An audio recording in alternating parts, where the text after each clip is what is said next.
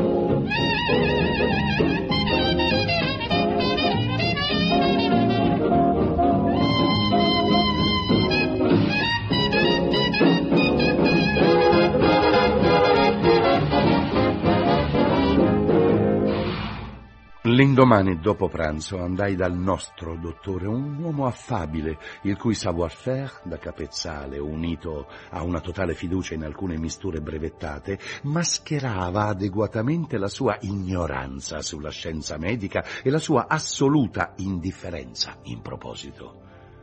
Pregustavo con giubilo smanioso il forzato ritorno di Lo a Ramsdale Volevo essere pienamente preparato a quell'evento e avevo anzi una mia strategia, sin da prima che Charlotte prendesse la sua crudele decisione.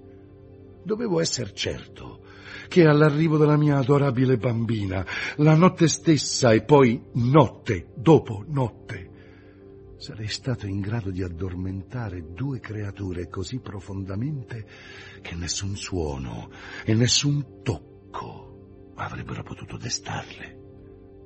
All'inizio il dottor Byron, quando gli dissi che l'ultimo farmaco che mi aveva prescritto era impari alla mia insonnia, parve non credermi. Mi consigliò di giocare a golf, ma finalmente acconsentì a darmi qualcosa che disse avrebbe funzionato davvero. Si avvicinò a un armadietto e ne trasse una boccetta di capsule di un azzurro violetto con una striscia indaco a un'estremità. Si vendevano da poco, disse, ed erano destinate non ai nevrotici, che potevano essere calmati con un sorso d'acqua se dispensato con sapienza, ma ai grandi artisti insonni, che dovevano morire poche ore per poter vivere nei secoli. Me ne andai di ottimo umore. Guidando con un dito l'auto di mia moglie, mi diressi tutto contento verso casa. In fondo, Ransdale era una cittadina piena di fascino. Le cicale frenivano, il viale era lavato di fresco. Aprì la porta della sala da pranzo con un allegro grido di saluto Charlotte la nuca bianco panna e il bronzeo chignon rivolti a me, la blusa gialla e i calzoni marroni che indossava quando l'avevo vista per la prima volta, scriveva una lettera seduta alla scrivania d'angolo. Con la mano ancora sulla maniglia ripetei il mio grido gioviale. Smise di scrivere.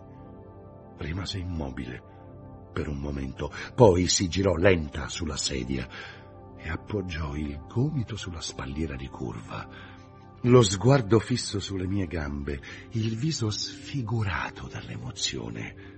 Non era un bello spettacolo mentre diceva La AIDS grande, la strega, la vecchia arpia, l'invalente mamma, la... la vecchia stupida AIDS s'è svegliata. Sì, la mia bella accusatrice tacque, ingoiando il suo veleno e le sue lacrime. Qualunque cosa Humbert Humbert abbia detto o cercato di dire in quel momento è di secondaria importanza. Proseguì sei un mostro, un impostore ignobile, detestabile, un criminale. Se ti avvicini, vado alla finestra e mi metto a gridare. Vattene! Di nuovo, qualsiasi cosa HH abbia mormorato può essere omessa, credo. Parto questa sera.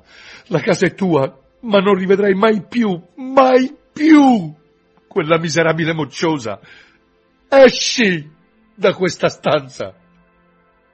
Ebbene, lettore, uscì. Mi diressi all'ex camera studio. Con le mani poggiate sui fianchi restai per un momento immobile e composto, scrutando dalla soglia il tavolino violentato, col suo cassetto aperto la chiave che pendeva dalla serratura e sopra altre quattro chiavi sparpagliate Attraversai il pianerottolo ed entrai nella camera degli Humbert, dove con calma rimossi il mio diario da sotto il cuscino di Charlotte e me lo misi in tasca. Good people, you're invited tonight to the riverboat shuffle.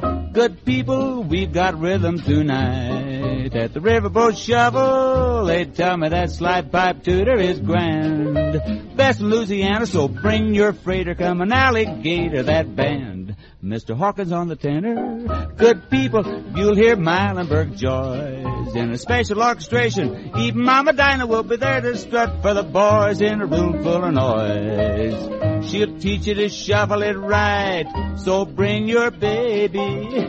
I'll be seeing you at the riverboat shuffle tonight.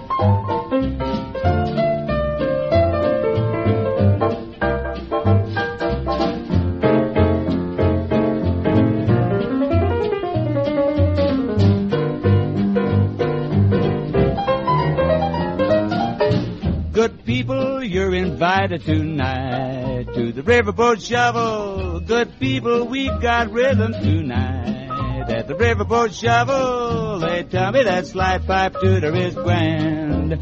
Best Louisiana, bring your freighter, come an alligator that band. Mr. Jordan on the alto. Good people, we got Milenberg Joyce in a special orchestration. Even Mama Tyler will be there to strut for the boys in a room full of noise. She'll teach you to shovel it right. So bring your baby. I'll be seeing you at the riverboat shovel, the riverboat shovel tonight. Aprì una bottiglia di scotch. Lei non sapeva resistere allo scotch. Quindi entrai in sala da pranzo e da lì, attraverso la porta socchiusa, contemplai l'ampia schiena di Charlotte. Stai distruggendo la mia vita e la tua, dissi in tono pacato. Cerchiamo di comportarci da persone civili. È tutta un'allucinazione, Charlotte. Sei fuori di te. Gli appunti che hai trovato erano i frammenti di un romanzo. Ho messo i vostri due nomi per puro caso, solo perché me li sono trovati lì, già pronti. Pensaci. Ti porto qualcosa da bere. Lei non rispose e non si voltò, ma continuò a scrivere con furiosi scarabocchi quello che stava scrivendo una terza lettera, immagino, due buste affrancate erano già pronte sulla scrivania. Tornai in cucina. Presi due bicchieri e aprì il frigorifero. Emise un malevolo ruggito mentre gli toglievo il ghiaccio dal cuore. Riscrivere tutto. Sì, farglielo leggere di nuovo. Tanti particolari non li avrebbe ricordati. Cambiare, contraffare, scrivere un frammento e mostrarglielo o lasciarlo in giro. Perché a volte i rubinetti lanciano guaiti così orribili? Orribile situazione, davvero. I cubetti di ghiaccio a forma di cuscino, cuscini per un orsacchiotto polare, lo, emisero suoni striduli, crepitanti e seviziati, mentre l'acqua tiepida li staccava dai loro scomparti. Sbattei i bicchieri sul tavolo fianco a fianco. Versai il whisky e uno schizzo di seltz. Charlotte aveva bandito il mio gin and ananas. Il frigo latrò e sbatté. Con i bicchieri in mano attraversai la sala da pranzo e parlai attraverso la porta del salotto che era appena socchiusa.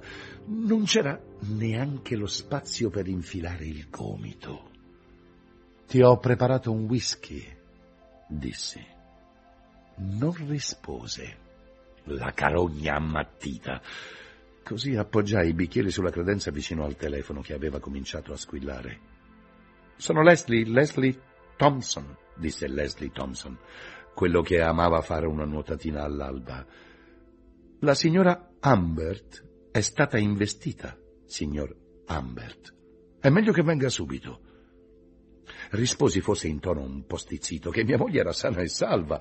Con la cornetta ancora in mano spalancai la porta e dissi C'è uno al telefono che dice che ti hanno investita, Charlotte. Ma in salotto non c'era Nessuna, Charlotte. Mi precipitai fuori. La nostra ripida stradina presentava sul lato opposto uno spettacolo insolito.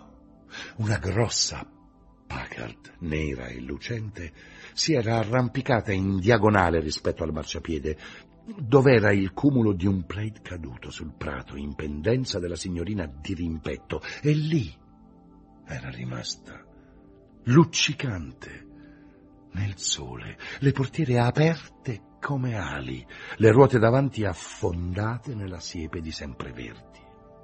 Il plaid sul marciapiede di cui Charlotte mi aveva spesso indicato con disappunto le frastagliate crepe erbose, nascondeva i resti straziati della signora Humbert, che mentre attraversava la strada di corsa per impostare tre lettere nella buca, all'angolo del giardino della signorina di rimpetto, era stata investita e poi trascinata per alcuni metri dalla macchina. Le lettere furono raccolte e mi furono poi consegnate da una graziosa bambina con un sudicio abitino rosa e me ne sbarazzai facendole a pezzi con le unghie nella tasca dei pantaloni. Presto arrivarono tre medici ai Farlow che presero in mano la situazione. Il vedovo, uomo di eccezionale autocontrollo, non pianse e non perse la testa. Don't know why There's no sun up in the sky Stormy weather Since my man and I together keeps raining all the time.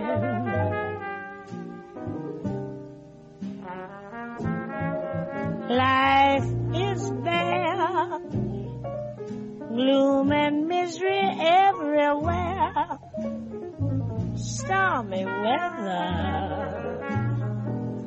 Just can't get my poor self together. I'm weary all the time. The time.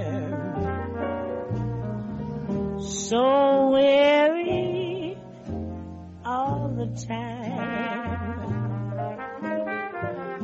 When he went away,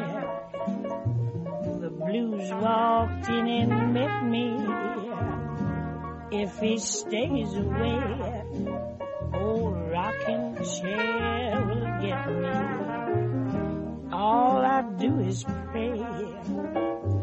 The Lord above will let me walk in the sun once more. Can't go on.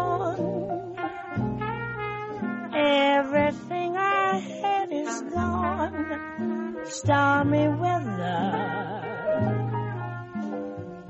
Since my man and I ain't together. Keeps raining all the time. La mia prima notte di vedovanza ero così ubriaco che dormì della grossa, proprio come la bambina che aveva dormito in quel letto. Il mattino dopo mi affrettai a ispezionare i frammenti delle lettere che avevo messo in tasca. Erano ormai così ben mescolati che risultò impossibile ricostruire per intero tutti e tre i testi. Immaginai che e sarà meglio che lo ritrovi perché io non posso comprarti facesse parte di una lettera per Lo. Altri frammenti sembravano indicare l'intenzione di Charlotte di fuggire con Lo a Parkington o addirittura a Pischi, così da impedire all'avvoltoio di ghermire il suo prezioso agnellino.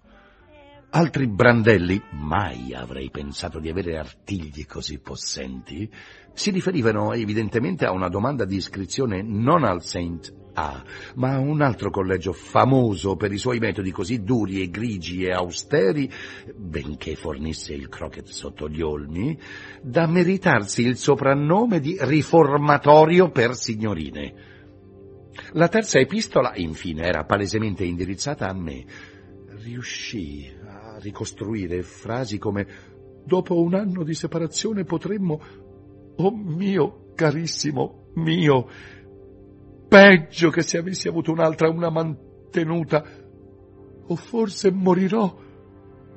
Ma nell'insieme non riuscii a dare a quei reperti un senso compiuto. I vari frammenti delle frettolose missive erano confusi nei miei palmi quanto lo erano stati nella testa della povera Charlotte. Quel giorno John aveva appuntamento con un cliente e Jean doveva dare da mangiare ai cani. Così fui temporaneamente privato della compagnia dei miei amici. Quelle care persone temevano che rimasto solo avrei potuto suicidarmi. In un istante di superba ispirazione mostrai agli affettuosi creduli Farrow, stavamo aspettando che Leslie venisse al suo prezzolato appuntamento con Louise, una piccola foto di Charlotte che avevo trovato fra le sue cose. Sorrideva dalla cima di un masso tra i capelli mossi dal vento. Risaliva all'aprile del 1934, una primavera memorabile. Durante un viaggio di lavoro negli Stati Uniti avevo avuto occasione di trascorrere parecchi mesi a Pischi. Ci eravamo incontrati e avevamo avuto una folle avventura. Ah, io ero sposato, ahimè, e lei era fidanzata con Hayes. Ma dopo il mio ritorno in Europa ci eravamo scritti attraverso un'amica ora defunta. Riuscì ad abbindolarli dicendo con un mormorio volutamente stravolto e confuso che Lo era andata a fare un'escursione di cinque giorni con le bambine delle medie e non poteva essere raggiunta. Supplicai John di lasciare le cose come stavano. Dissi che non potevo sopportare di avere intorno la bambina. Avrebbe pianto, si sarebbe avvinghiata a me, era così sensibile quell'esperienza poteva avere ripercussioni sul suo futuro. Gli psichiatri avevano già analizzato casi del genere. Ci fu un silenzio, improvviso. Beh, saprai certo tu come regolarti, disse John in tono un po' brusco. D'altra parte io ero amico di Charlotte e il suo consigliere. È naturale che mi interessi delle tue intenzioni rispetto alla bambina. Ma John, gridò Jean, lei è figlia sua, non di Harold Hayes. Non capisci, è Humbert, il vero padre di Dolly. Ah, disse John, Scusami, sì, ho capito, non me n'ero reso conto. Certo, questo semplifica le cose.